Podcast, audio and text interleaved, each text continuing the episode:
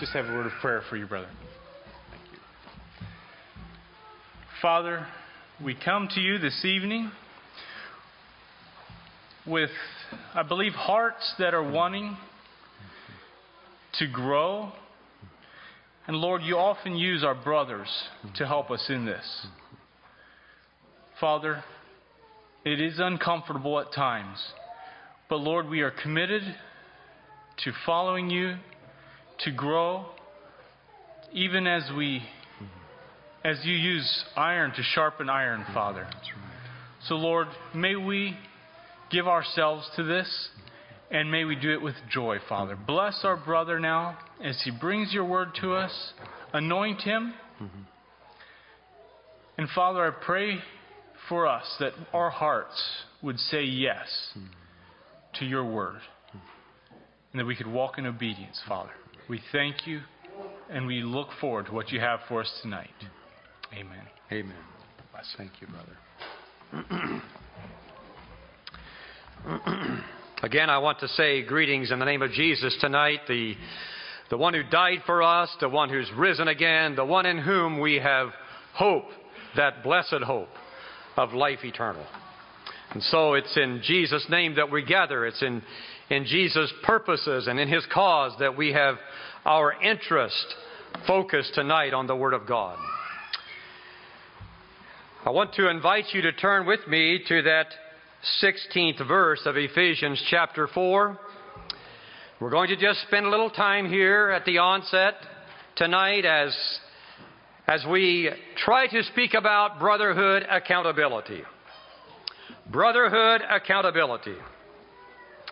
This verse in Ephesians 4 reads like this From whom the whole body, fitly joined together and compacted by that which every joint supplieth, according to the effectual working in the measure of every part, maketh increase of the body unto the edifying of itself in love. When I look at that verse this evening, I recognize, first of all, that we find there overtones of brotherhood. I think that should be very, very obvious to us as we look at that. Early on in this verse, we find the word together. And as you trace Paul's writing to the Ephesians, as you think about the way he uses this word together, it's a very, very precious term. It's a very, very complete term as he traces the usage of this word through the book of Ephesians. In fact, of all of the New Testament epistles, only the book of the Acts and the book of First Corinthians use the word together more than what Paul does here in the book of Ephesians. But if you look at the way he uses it, he speaks about being gathered together. He speaks about being quickened together. He speaks of being raised together. He speaks of being seated together. He speaks about being framed together and builded together. And now he says that we are joined together. We have a very clear brotherhood focus as we look at that single solitary word together in this 16th verse of Ephesians 4. We certainly have the overtones of brotherhood here in this passage. The second point I'd like to make is that Christ is the great originator. I know that we believe that. He is the creator. He is the great originator. The book of the Revelation and one of the last passages, the last passage that Jesus ever spoke to the human family upon earth in Scripture reads like this I am Alpha and Omega, the beginning and the end, the first and the last. Verse 13 of Revelation chapter 22. The third point that I'd like to make concerning Ephesians 4, verse 16, is this one He, the great originator, is working at fitting and compacting every one of us in this brotherhood that he speaks about. He fits, he compacts. 1 Corinthians 12, verse 18. He has set the members, every one of them, in the body as it hath pleased him. He's very, very interested. He's very, very meticulously working as he fits as He compacts the members, every one of us in the body, and the Bible says it's as it pleaseth Him. Point number four that I'd like to make. And that is that everyone in this brotherhood, everyone in the body of Christ, everyone in the church, everyone has a contribution to make. It doesn't matter how old you are. It doesn't matter how young you are, how much experience you might have, or how little experience, how rich the gifts you might have been given, or how few gifts you think you might have been given. Every one of us in this brotherhood has something with which we can contribute. Your supply, he says, your effectual working. He speaks about the every part Every one of us has a contribution to make. It shouldn't cause us to become exalted. It shouldn't cause us to gloat in the contribution that we can make. But very humbly, very lowly, we ought to recognize that God can use us. The Bible says in the book of Psalms that the spirit of man is the candle of the Lord. It's the human spirit with which the, the fire from God descends and lights and inflames and brings glory to Him. Everyone, excuse me, everyone has a contribution to make. And the fifth point that I'd like to, to just make as we look at this 16th verse of Ephesians chapter 4 is this one and that is concerning the use of the word edifying. Under the edifying of itself in love. I don't know what you think about as you think about the use of that word edifying at the latter part of this 16th verse of Ephesians 4. But I want to say tonight, and I'm very, very confident of this, I want to say tonight that this is not speaking about intellectual contributions. This word edify is a Greek word that speaks of building.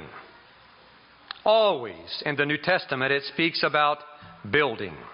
And so, as we think about the making of the increase of the body unto the edifying of itself in love, we want to understand that this is speaking about the building that's taking place.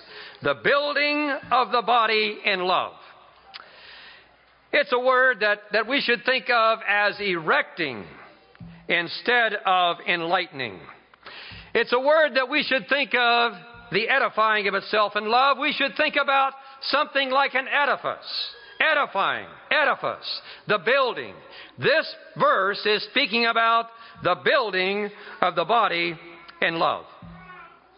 And so the outline that I'd like to use tonight is a very, very simple outline. I want to be sure to present scriptural truth, but I want to give a practical impetus to each of us as we think about brotherhood accountability. I would like to, to, to somehow instruct and inspire us and enable us that we might, we might partake in the outliving of this brotherhood accountability. The outline is this I wish to speak about the doctrine of brotherhood accountability. I wish to speak about the desire for brotherhood accountability. And thirdly, I wish to speak about the determinator of brotherhood accountability. The doctrine of brotherhood accountability.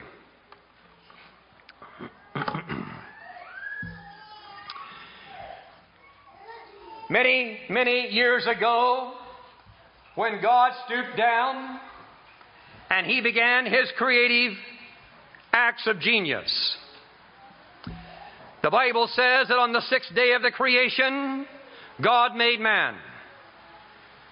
And as he viewed at this lump of clay, as he viewed at this dust that he had formed so meticulously, into which he had created Adam, and as he breathed into his body the breath of life and his man became a living soul, the Bible says that God looked at Adam and God made a pronouncement.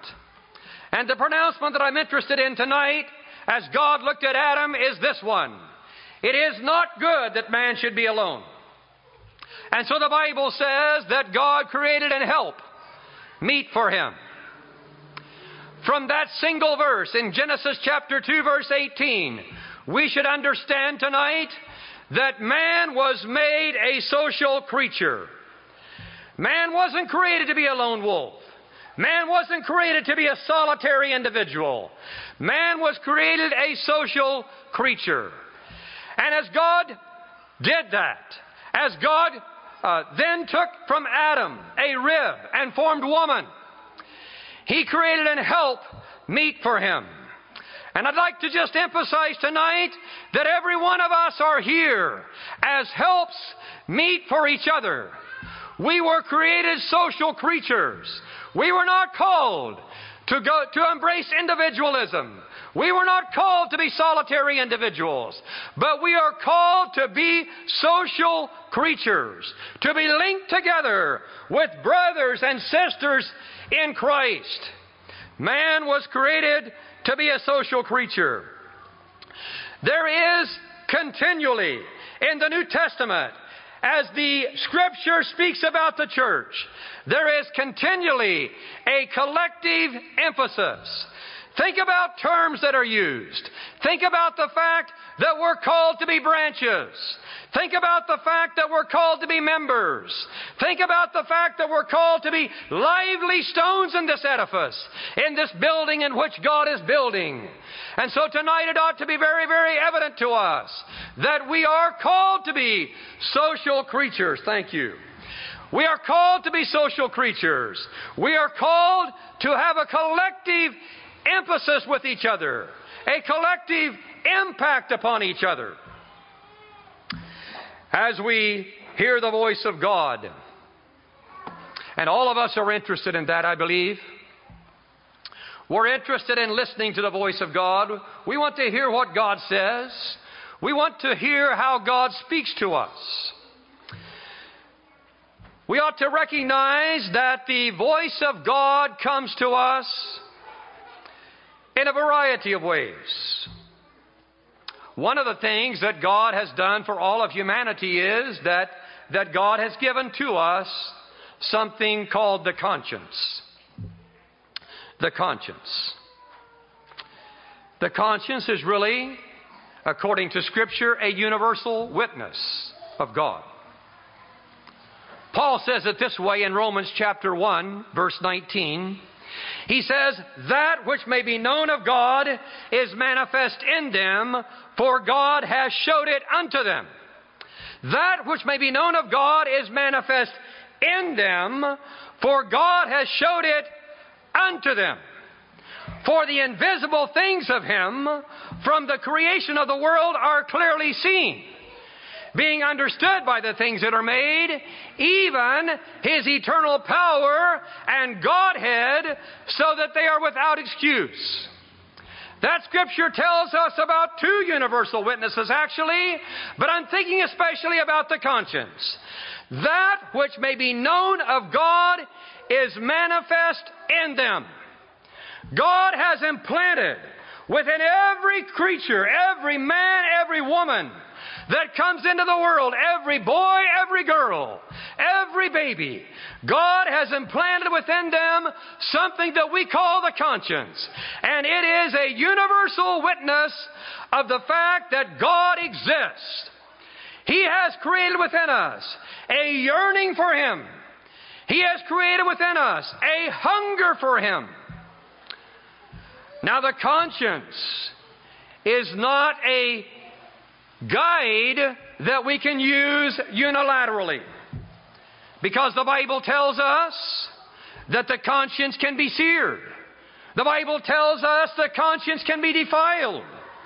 The Bible tells us that the conscience can become weak.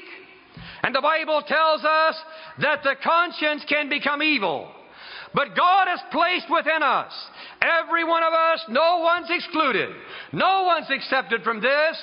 God has placed within us a conscience. And we ought to value that conscience. And we ought to take care of that conscience in a very meticulous way, not allowing that conscience to be corrupted in any manner. But there are other methods by which we hear the voice of God. Perhaps even better methods. One of them is His Word, the Scripture. God uses the Bible. God uses His Word to instruct us, to teach us, to help us to understand who He is and what His will is for our lives. The Word of God teaches us about Him. The Word of God manifests His will for us. The Word of God is a means by which you and I can hear His voice. The oracles of God. Very precious to us. The Word of God. Hearing the voice of God. Another way that, that God speaks to us is through His Holy Spirit. That Spirit that indwells us. The Spirit that inhabits every born again child of God. Every brother, every sister. The Spirit that bears testimony of Jesus Christ. That Spirit that instructs us and equips us. That Spirit that, that teaches us as Jesus prayed in John 16. That Spirit that brings all things to our remembrance. The Holy Ghost the indwelling Spirit of God, enables us to hear the voice of God. Another way by which we hear the voice of God, and this is where I wanted to get to tonight as I think about the doctrine of brotherhood accountability. Another way by which we hear the voice of God is through the people of God. And we dare not discount the way that God speaks to us through His people. Every one of us. It doesn't matter how advanced we might be in the Christian walk. Doesn't matter how long we've lived. It doesn't matter how, how closely we might have walked with Him. Every one of us is a fallible individual. I am a fallible man. You're fallible men and women. We must recognize that. And the Bible has, and, the, and God has given to us something that's very, very dear to us. Something that we ought to cherish very highly. And that is that He's given to us brothers and sisters in Christ to speak into our lives that we might hear the voice of God through His people. The Bible says it this way. I know it's an Old Testament passage, it's a proverb, but it's oh so true. And we don't discount it because it's Old Testament. We don't discount it because it's, it's written long, long ago. But the Bible says in Proverbs chapter 11 verse 14, where no counsel is, the people fall. But in the multitude of counselors, there is safety. I confess tonight that I need my brothers and sisters. I need them to look at my life, to speak into my life, to tell me where I might be wavering a little bit, where I might need to have some sharp edges chiseled off, where I might need some refinement and some polishing as a lively stone in this building that God is erecting. We are fitly framed together we're joined together and compacted by that which every joint supplieth, according to the effectual working in the measure of every part, unto the edifying of the body, unto the edifying of the body unto self in love. And so we have His Word, we have His Spirit, we have His people that enable us to hear the voice of God even in addition to the conscience that He's given to us. The doctrine of brotherhood accountability. The New Testament teaches us that we really do have a burning need. And that need is that we need each other. We really do need each other. I have need of you, and, and you have need of others. And and we all contribute in this body, but we have a need for each other. Paul says it this way, 1 Corinthians chapter 12 verse 14. He says the body is not one member, but many. If the foot should say, I am not the hand, therefore I am not of the body, is it therefore not of the body? If the ear should say, Because I am not the eye, I am not of the body, is it therefore not of the body? If the whole body were an eye, where were the hearing? If the whole were hearing, where were the smelling? And so we, being many members, are one body in Christ. We need each other.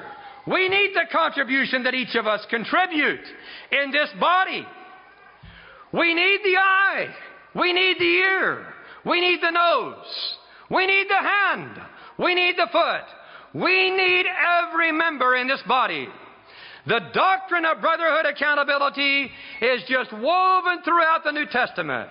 And it's a doctrine that we need to embrace, especially in the day and time in which we live, in the year 2014, and value it, and cherish it, and hold it very close and very dear to our hearts. Let's think for a few moments tonight about the desire for brotherhood accountability. The desire for brotherhood accountability. It seems that there is an inner drive in all of humanity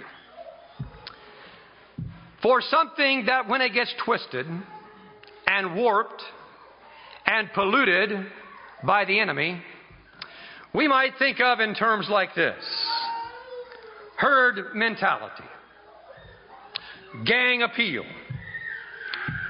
We might see it portrayed in things like team apparel.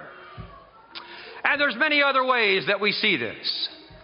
But I believe from, from even these corrupted and polluted manners in which this is displayed, we ought to recognize that there is a desire for brotherhood accountability that God has implanted, God has imparted into the heart of every individual.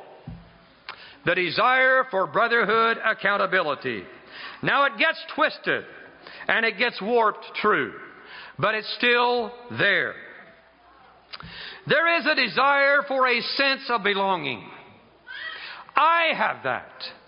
And I think if you're honest with yourself, you'll say that you have that. And I believe that believers understand this. But even unbelievers, tonight in our midst, there is a drive, a desire for a sense of belonging. There's a desire for something called fellowship. Now, fellowship is not necessarily a holy term. The Bible speaks about the fellowship of devils. But there is a desire for fellowship. And the way God created this desire, this drive, this desire will move us to a place that we desire fellowship with other believers, other brothers and sisters in Christ. A desire for fellowship.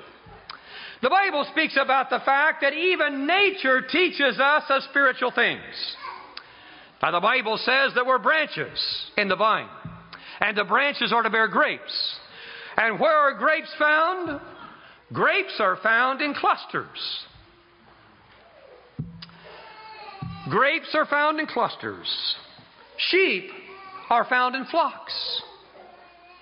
Bananas are found in bunches. Nature teaches us a lot of things about being fruitful in Christ, about being a building in Christ, about being this body, members one of another. The desire for fellowship and the sense for belonging. It's an inner drive that God has implanted into every individual. I want to just briefly and very quickly, if I can, take you on a very quick dash through the first four chapters of the book of the Acts. And just think about the view of the early church and the desire for brotherhood accountability. First of all, I want to go to verse 4 of chapter 1. And I'm thinking about the togetherness that we find portrayed here in the apostolic church. Verse 4 says that when they were assembled together with them, he commanded them that they should not depart from Jerusalem. And so we find this inner drive. We find this desire, this sense of belonging, this desire for fellowship portrayed very vividly in the fact that in the apostolic church, that the, the early church desired to assemble together. And so it was when they were assembled together that Jesus came to them and he spoke to them because they were assembled together. Two verses later, verse 6, again it says, They therefore were come together. And they asked him the question, Lord, wilt thou at this time restore the kingdom to Israel? You can see from these two verses, early on in the book of the Acts, that the disciples of Jesus Christ loved to be together. They loved the fellowship of the saints. They wanted this sense of belonging, this contribution that everyone could make. This body, everyone members one of another, blessing each other. Another one in Acts chapter 1. In those days, verse 15, Peter stood up in the midst of the disciples. They were together, the disciples were together. And Peter was standing in their midst. And Peter says, the number of the, of the names together being about 120 men and brethren. This scripture must be fulfilled. But what I want there was the fact that there were 120 of them that were come together. Even in the first 15 verses of the book of the Acts, we find three clear statements concerning the fact that in the apostolic church, the church came together. They assembled together. They were come together. They were being together, as the Bible says in Acts 1 15. The names of the disciples were together. I move to verse 2 very, chapter 2 very quickly.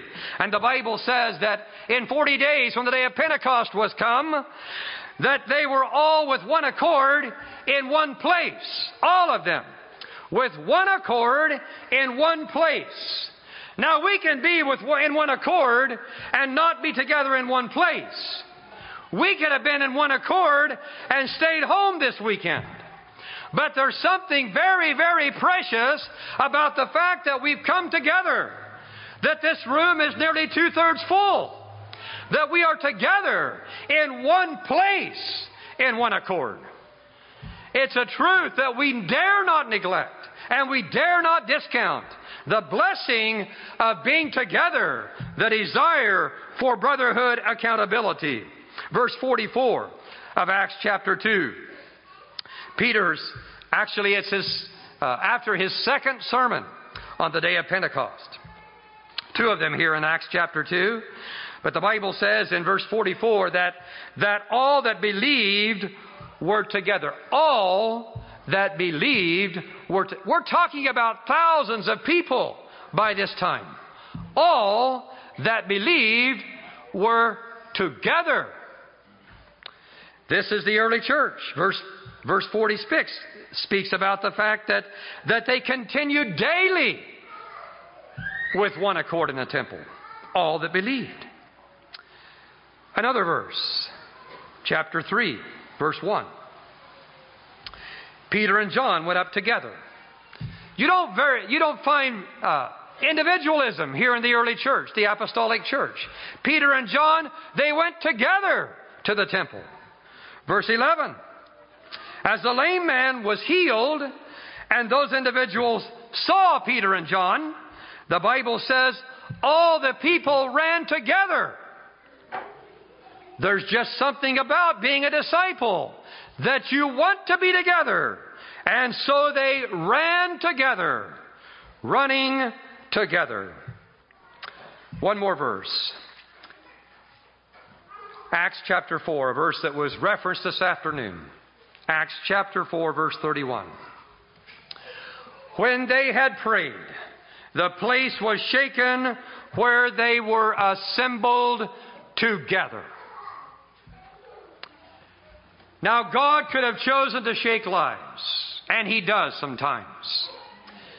But this scripture verse tells us that when they were assembled together, and when they prayed, and this wasn't a casual prayer, this wasn't a tepid prayer, this was a fervent prayer, this was a, a, a, a, a, uh, floor pounding prayer, perhaps.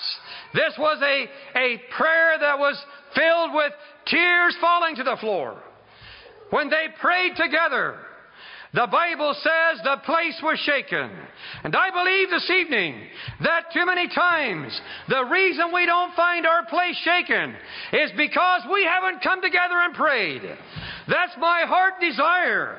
That the people of God would desire, would delight in coming together and praying, mingling their petitions, linking arms together, mingling their tears together, and sharing their cries and their inmost burdens, and their heart's yearnings, and their life strivings, coming together and allow the place by the Spirit of God to be shaken when we assemble together in prayer.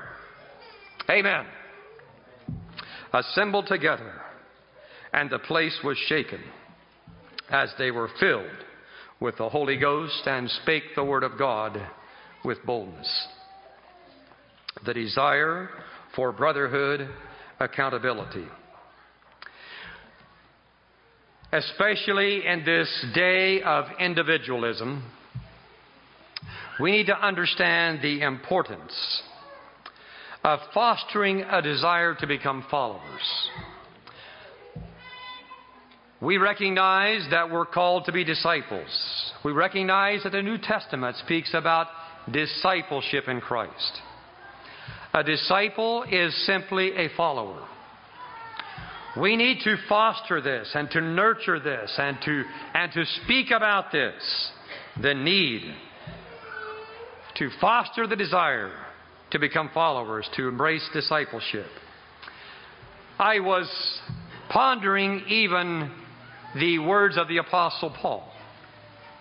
And, and I know that this ought to be addressed with caution and with care. But the Bible says that Paul says, and I'm just going to quote one verse, 1 Corinthians 11, verse 1. But Paul says, Be ye therefore followers of me even as I also am of Christ.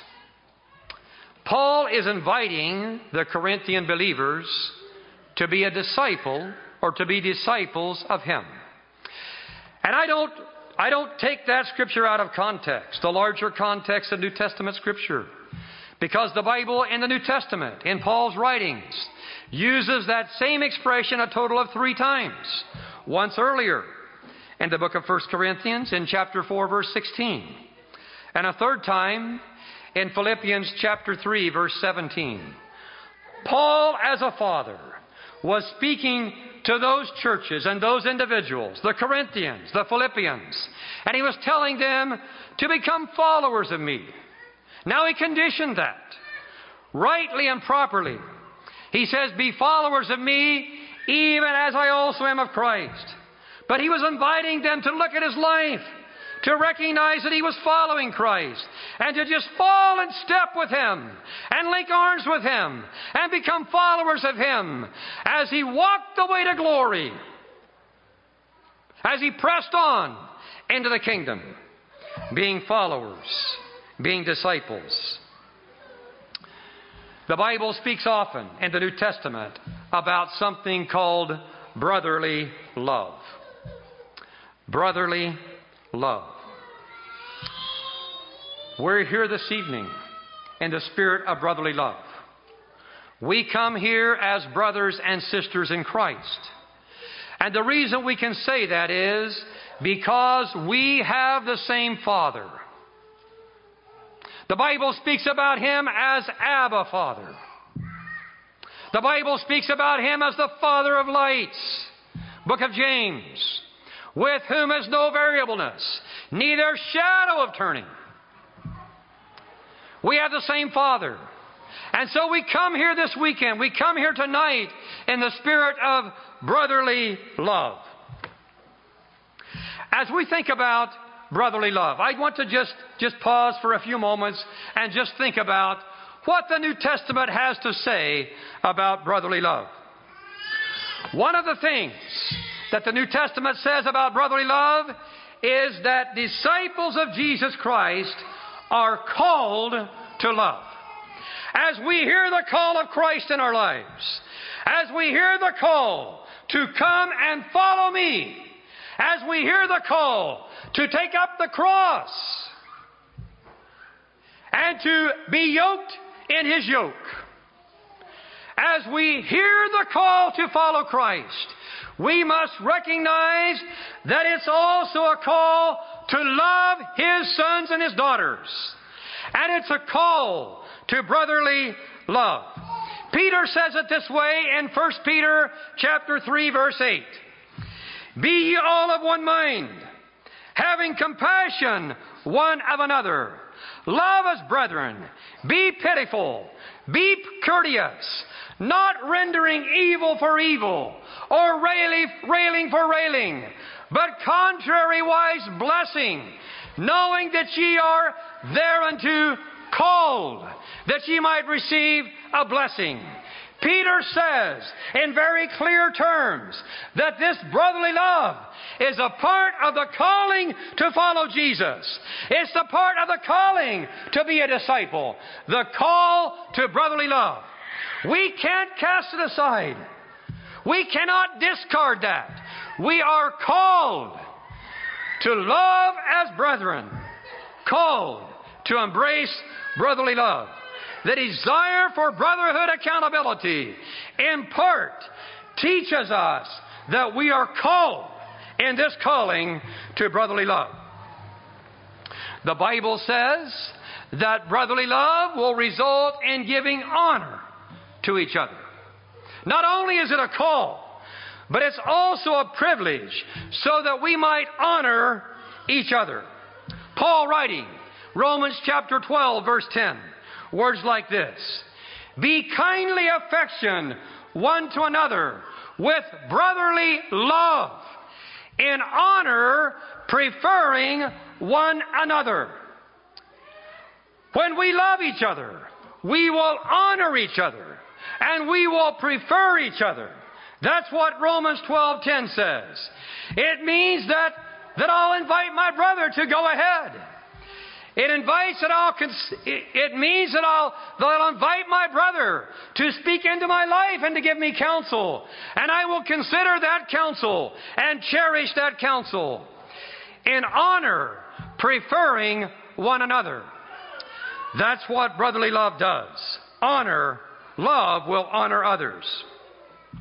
Third statement that is, that brotherly love is not selective. Brotherly love is not selective. In 1 Peter 2, verse 17, we find a three word sentence that is very, very filled with meaning. And it's not the entire verse. But Peter says in that verse, he says, Love the brotherhood. Love the brotherhood. Now, brotherly love is not selective. Brotherly love doesn't mean that we're going to choose one brother and love him and another brother and discount his counsel or his testimony and despise his teaching or his life. Peter says, love the brotherhood.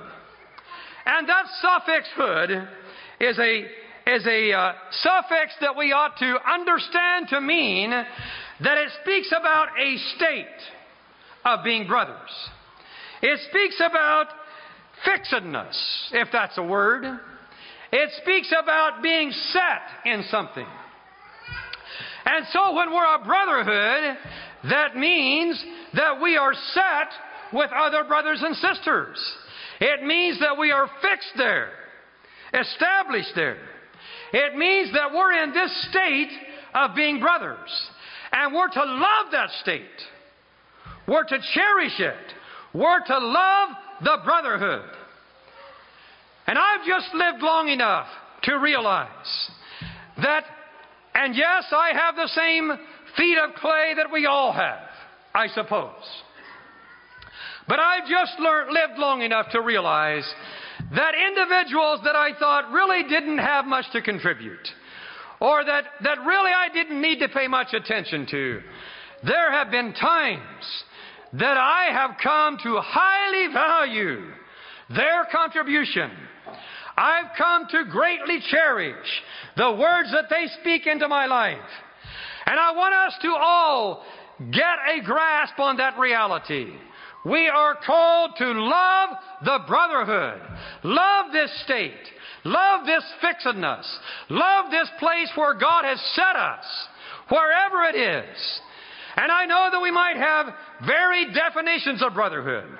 In my faith heritage, brotherhood has always meant a collective cluster of churches. We're a part of a fellowship that consists of 32 churches. And when I think of brotherhood, I think about the, uh, first of all, I think about the, the national level or the, the entire scope of the fellowship of which I'm a part, brotherhood. But the condition of brotherhood also exists within the local congregation. And the condition of brotherhood also exists within a very small group, within a local congregation, even. Brotherhood is something that we ought to cherish. Brotherly love is something that we're called to embrace. Brotherly love teaches us that we're to honor others. Brotherly love is not selective. And one more statement that I want to make is that brotherly love is to be perpetuated. We're to teach that. We're to cherish it. We're to cling to it. Hebrews chapter 13 verse 1. Let brotherly love continue. That means, and the Greek word there is meno, and it's the same Greek word that Jesus used in, in John chapter 15 as he speaks about the vine and the branches and the fruit. Fifteen times it's used there in John chapter 15, and almost always it's translated to mean abide. We're called to abide in the branch, in the vine. This is continuing, continuing in this state of brotherhood, continuing in the condition of brotherly love. Brotherly love is calling us, is, is telling us that this is to be perpetuated.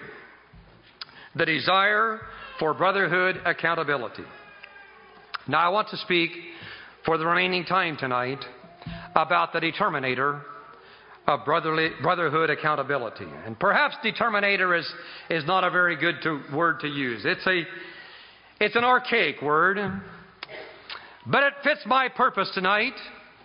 And really, it, it, it just suits me very, very well, even though it's archaic, even though it's fallen out of favor.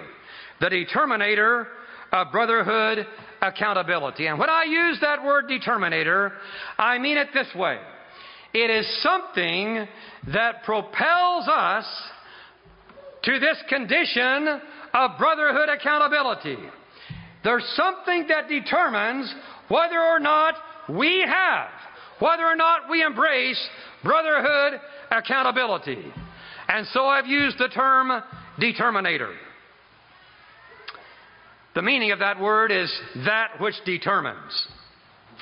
Now, there very likely exists more than one determinator of brotherhood accountability. But I believe there's a primary one and I understand how this method, how this message was birthed. I understand the gestational features of this message. I understand the desire that, that gave rise to this message of brotherhood accountability. And I'm going to use a term that many of you quite likely will have been exposed to. But it's also quite likely that there are several here in this tabernacle tonight that perhaps have never heard or never thought, never pondered on this term. I'm speaking about the determinator of brotherhood accountability. And I'm going to use a word from our Dutch and German forefathers, from the vernacular, from the language in which they spoke. And that word is the word Gelassenheit. I've told a few people about the fact that, that I was going to be speaking on brotherhood accountability. And I was going to address Gelassenheit in connection with that. And, and it was amazing how many blank stares I got and how many individuals asked me, what does that mean? And I want to say tonight that I can't give you an exact definition of Gelassenheit. And from testimony that I've heard and read, I don't think any other individual can either. But I want to just give you a peek in at the window of what Gelassenheit is all about. I'm going to use some synonyms, and they're just partial synonyms.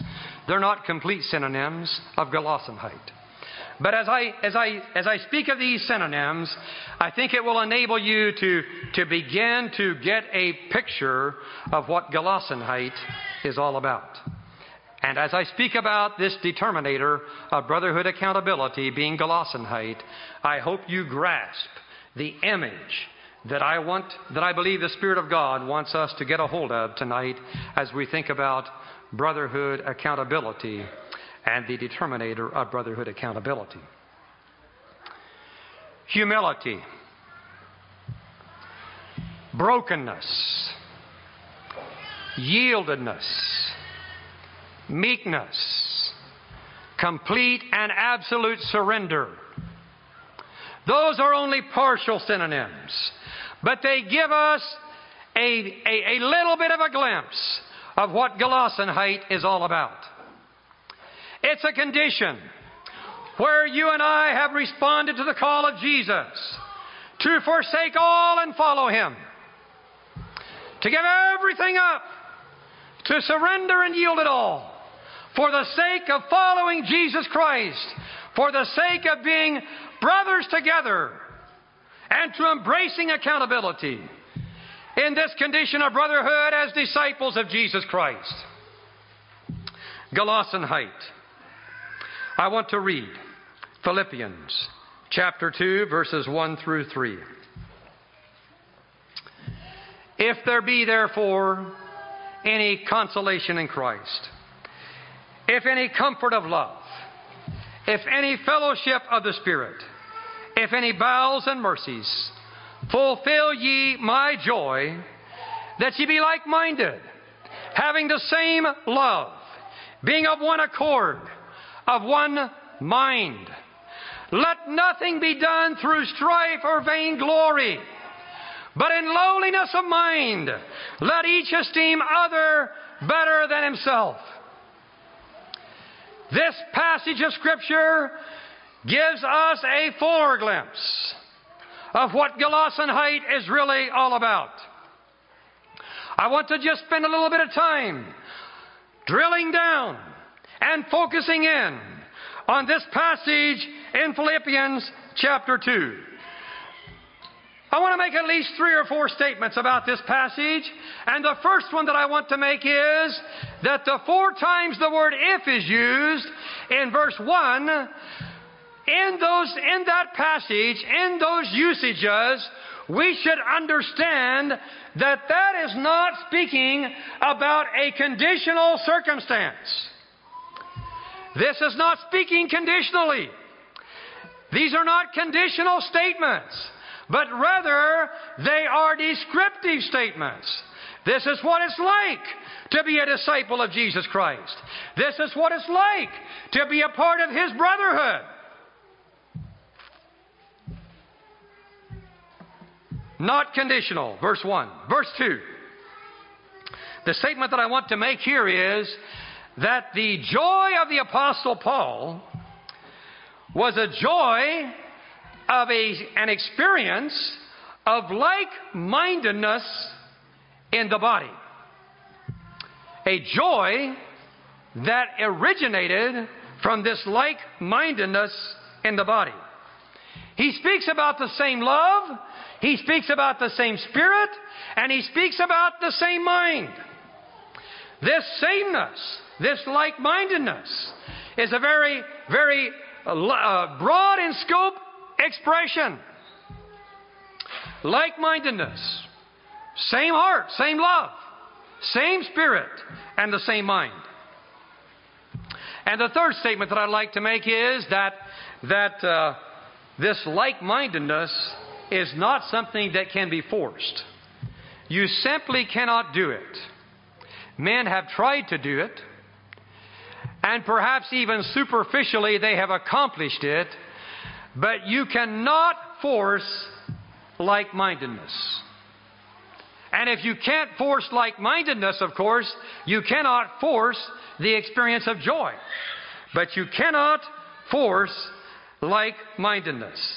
Rather, it's got to be the inner yearnings and the deep cry of the heart.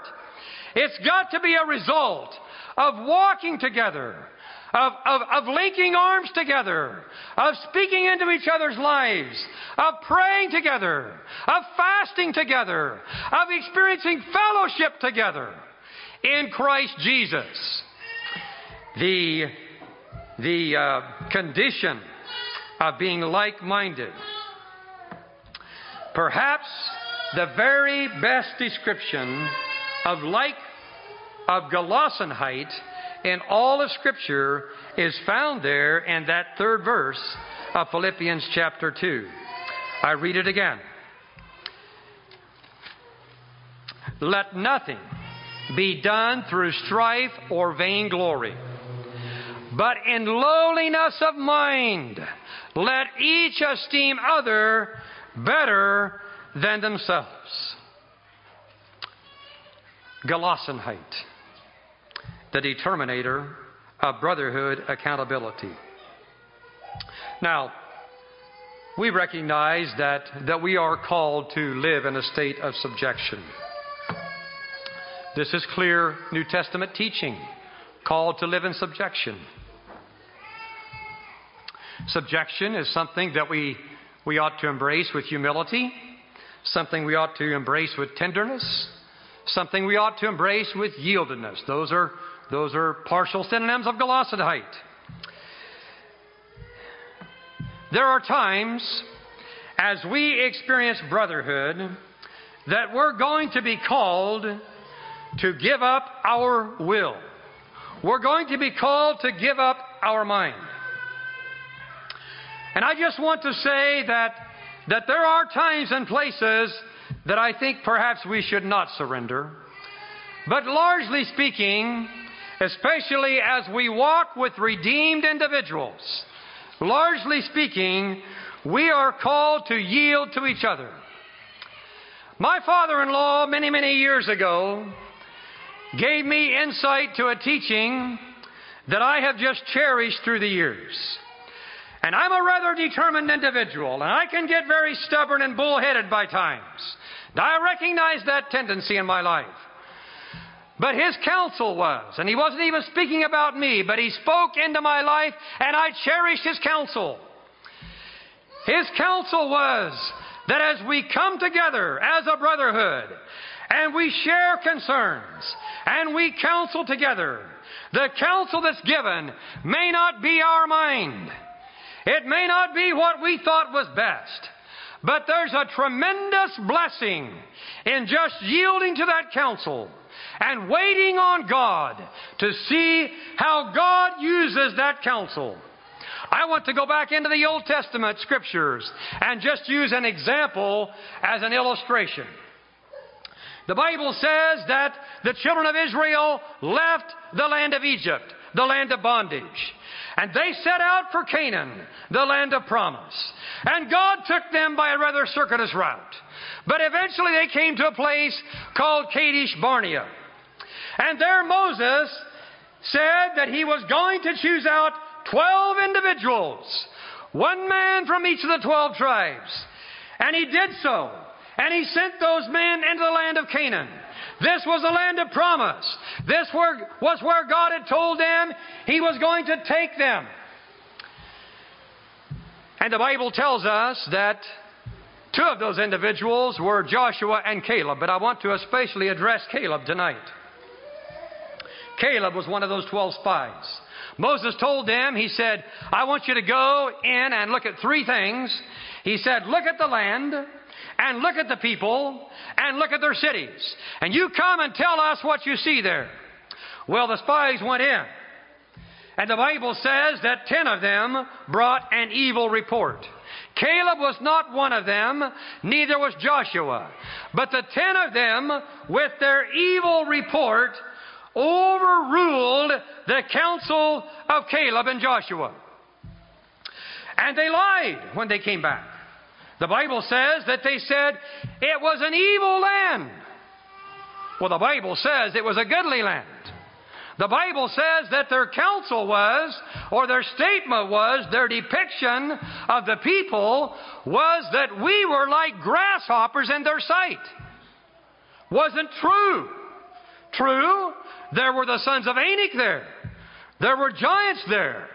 But, but the illustration they used of being grasshoppers was a great distortion of truth. And the Bible says that, that, uh, Yes, the walls of their cities were great, but when they gave their report, they said the cities were walled up to heaven. Again, a great distortion of truth. And so the evil report that they brought was lie after lie after lie. Caleb recognized this. And Caleb spoke against that counsel. Almost to the point where he became stoned. And so the evil counsel ruled the day. And the result of that was that for 38 years, Caleb wandered in a wilderness filled with all sorts of conditions that were not desirable. He thirsted like the others thirsted. He hungered like the others hungered. He saw the serpents creep into the camp like the others saw them. He wandered for 38 years with a band of rebels. But he did that. He suffered. And those 12 spies had gone to a place called Hebron. And there they had cut down a cluster of grapes by the brook Eshcol. And they brought that cluster of grapes to Moses, and it was so large, it was so abundant, that two of them took a staff and, and carried that thing on their shoulders. 43 years later, as Caleb was in the land of promise, he looked at that same mountain and he said to Moses, Give me this mountain. And it was Hebron the same place from which that tremendous cluster of grapes was taken. But for 38 years, he wandered in the wilderness with that disobedient, gainsaying band of rebels. The Caleb principle. He quietly journeyed. We don't find really any depiction of events or counsel that Caleb gave during those 38 years. He did so without murmuring. And because of his faithfulness, he was one of two individuals, just Caleb and Joshua, that entered the land of promise. Caleb's counterpart in the New Testament is the Apostle Paul. I'm not going to go there, but 2 Corinthians chapter 11 gives us a view in part of the sufferings and trials of the Apostle Paul. Journeyings often. Thrice he was stoned. That's just a partial list of what Paul says. Well, I want to quickly bring this to a conclusion. In my life, I have had a tremendous blessing. As a young married couple, Janie and I lived in western Kansas at a little town called Quinter. We lived in the yard where we, sh- we, we lived at a place where we shared a yard with an old, old brother, an old elder. And he was a man, a brother that I cherished very much. I saw him every day. He was a mentor to me. He was a father to me. A man in town once told me, if ever there were a saint walking on earth, it surely got to be. And he named this brother by whom I lived. I learned a lot of things from him. I cherish the privilege that for four years I had to just live beside him and to allow the, the saintly aspects of his life to just soak into my heart, into my life. That's an example that I want to cherish. There's a second example that I want to refer to, and this is an example that's found in Scripture. The Bible speaks about this in second, third John, in third John verse nine. This is a man called Diotrephes. And the Bible says concerning Diotrephes that Diotrephes, who loveth to have the preeminence among them, received us not. I want to say tonight that the love for preeminence is something that's extremely detrimental to brotherhood accountability. Diotrephes was a church leader. This elder that I spoke about was a church leader. This is a truth that church leaders need to look soberly at. We need to grasp the dangers and the hazards of a desire for preeminence. I need to look at this. I need to consider this. I need to look at this daily. Beware, Jesus said, when all men speak well of you. The love for preeminence. But I want to say tonight that the love or the desire for preeminence is not something that only church leaders need to look at. This love, this drive, this desire is something that young men and young women can have and do have so many times. It's a something, it's something that everybody can deal with and probably does. The desire for preeminence. It's a very disastrous occurrence in the body of Christ as we strive for brotherhood accountability, the love for preeminence.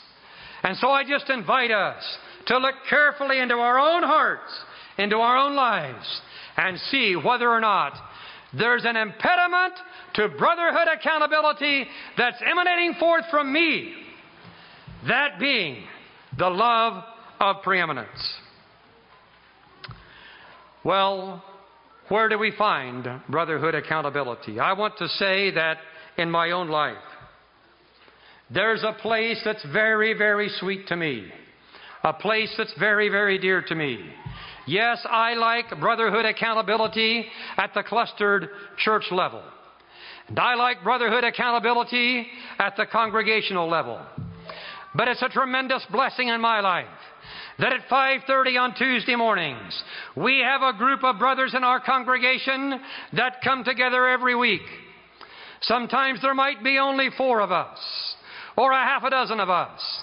But there's about 10 or 11 that come together and share this opportunity to just speak into each other's lives. We find there in that setting the very precious experience of brotherhood accountability. And just a few days ago, as we came together this past Tuesday morning, this doesn't happen very often, but there was a brother among us who was dealing with challenges, who was wavering in his walk. And we spoke into his life. And he acknowledged that yes, he was wavering. He acknowledged that yes, he needed counsel. He acknowledged that he needed brothers to walk with him.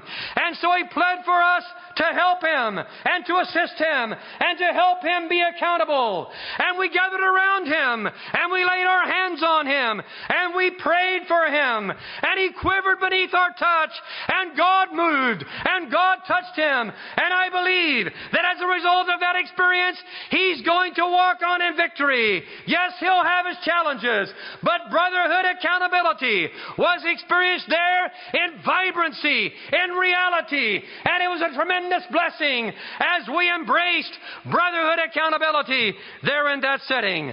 Brotherhood accountability has a doctrine, indeed it does. There's a desire for brotherhood accountability, but there's also a determinator of brotherhood accountability, and that's just the drive. That's just the desire, the willingness to just yield to each other and with surrender, with complete giving up and abandonment, embrace the counsel of other brothers and sisters and say, I need you to speak into my life. Oh, the blessing of brotherhood accountability. I want to encourage you that whatever you're setting, wherever you find yourself, to embrace the blessing of brotherhood, to embrace the blessing of giving up and surrendering, the blessing of Gelassenheit, the blessing of embracing each other and yielding to each other's counsel. And if you're not in a setting where you can do that thing, then you get someplace where you can and experience the blessing of brotherhood accountability. God help us.